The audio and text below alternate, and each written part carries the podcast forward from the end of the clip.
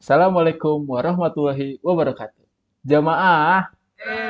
Oh, jamaah. Alhamdulillah. Oke, pada kesempatan kali ini saya akan membahas tentang Bank Islam.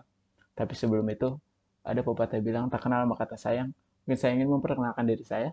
Saya Gil di Atafandi Utama dengan NIM 2006218, mahasiswa bisnis digital UPI Kampus Tasikmalaya. Hari ini aku mau ngebahas tentang Bank Islam. Apa sih bank Islam itu? Bank Islam atau bank syariah adalah lembaga keuangan yang menjalankan kegiatan usahanya berdasarkan prinsip syariah Islam.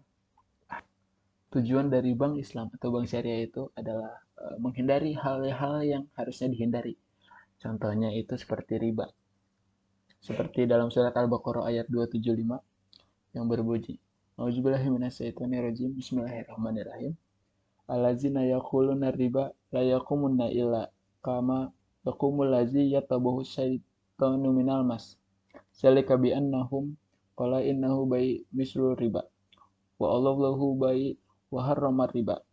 Fama ja'ahu mau'izatum min rabbih fantaha falahu maslafa wa amaruhu ila Allah. Wa ma ada faula ika ashabun nar. Hum fiha khalidun. Yang artinya Orang-orang yang memakan riba tidak dapat berdiri, melainkan seperti berdirinya orang yang kemasukan setan karena gila. Yang demikian itu karena mereka berkata bahwa jual beli sama dengan riba. Padahal Allah telah menghalalkan jual beli dan mengharamkan riba. Barang siapa mendapat peringatan dari Tuhannya, lalu dia berhenti, maka apa yang telah diperolehnya dahulu menjadi miliknya dan urusannya kepada Allah. Barang siapa yang mengulangi, maka mereka itu penghuni neraka. Mereka kekal di dalamnya. Selanjutnya, yang kedua itu ada masyir, atau suatu bentuk permainan yang di dalamnya dipersyaratkan. Jika seorang menang, maka ia akan mengambil keuntungan dari permainan yang kalah dan sebaliknya. Contoh dari masyir itu uh, adalah seperti judi. Selanjutnya, ada garar, atau hal yang merugikan para pihak, terutama si pembeli. Hal ini karena jika konsumen sudah membayar terlebih dahulu tanpa melihat objek transaksi. Jika ternyata barang tersebut tidak sesuai dengan kehendaknya, maka tentu akan menimbulkan sengketa atau kerugian. Selanjutnya itu ada haram. Tentunya kita semua tahu apa itu haram. Haram itu artinya larang atau dilarang. Itu merupakan hal-hal yang harus dihindari. Nah, selanjutnya ini ada perbedaan antara bank syariah dan bank konvensional.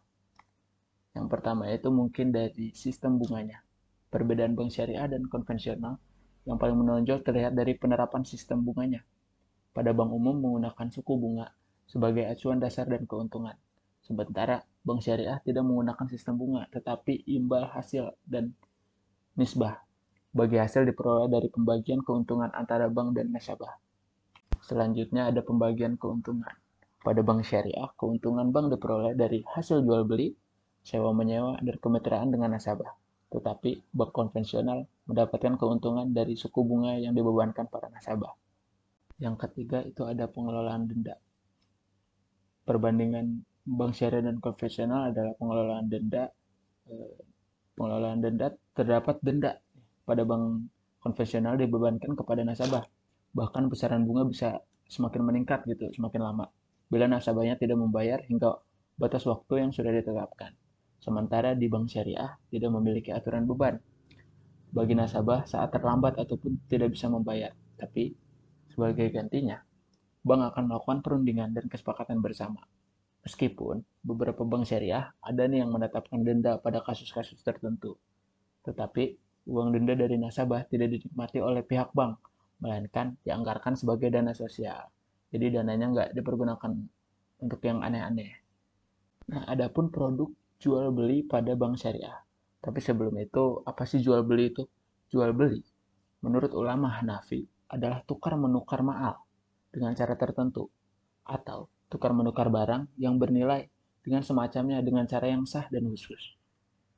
Contoh produk jual beli pada bank syariah yang pertama itu ada bayi al-muharobah atau kegiatan jual beli pada harga pokok dengan tambahan keuntungan yang disepakati penjual harus terlebih dahulu memberitahu harga pokoknya yang e, dibeli sehingga keuntungannya akan e, ke, pembeli akan mengetahui keuntungannya sama-sama gitu. Jadi transparan.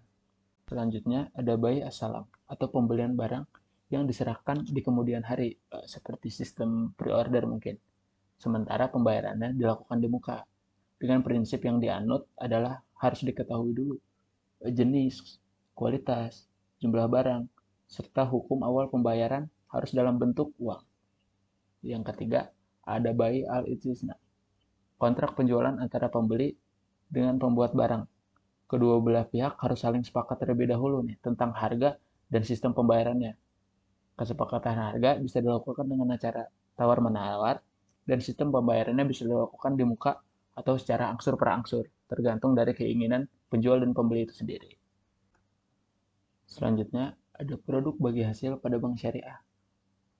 Produk bagi hasil yaitu adalah keuntungan yang ditentukan oleh nisbah bagi hasil yang telah disepakati nih bersama kedua belah pihak yang bertransaksi di awal transaksi. Produk perbankan syariah yang termasuk ke dalam kelompok bagi hasil itu ada muadharabah dan musyarakah. Nah, yang pertama itu muadharabah. Apa sih muadharabah itu? Muadharabah merupakan suatu kontrak antara pihak pemilik dana yang menawarkan dananya kepada pihak lain untuk bekerja sama. Nah, bagi hasilnya itu gimana? Bagi hasilnya itu ada pembagian e, untung dan rugi. Selanjutnya ada musyarakah atau bentuk kemitraan antara pihak pemilik modal yaitu bank umum syariah atau unit usaha syariah dengan pihak nasabahnya dalam bentuk pencampuran modal masing-masing pihak terdapat suatu usaha atau proyek. Nah, kesepakatan yang dibangun di atas prinsip musyawarah ini adalah bagi hasil dan resiko bersama-sama secara proporsional. Mungkin sekian pembahasan mengenai Bank Islam. Ini merupakan podcast pertama saya. Banyak sekali kekurangannya, namun nggak ada salahnya untuk mencoba kan mungkin akhir kata sekian assalamualaikum warahmatullahi wabarakatuh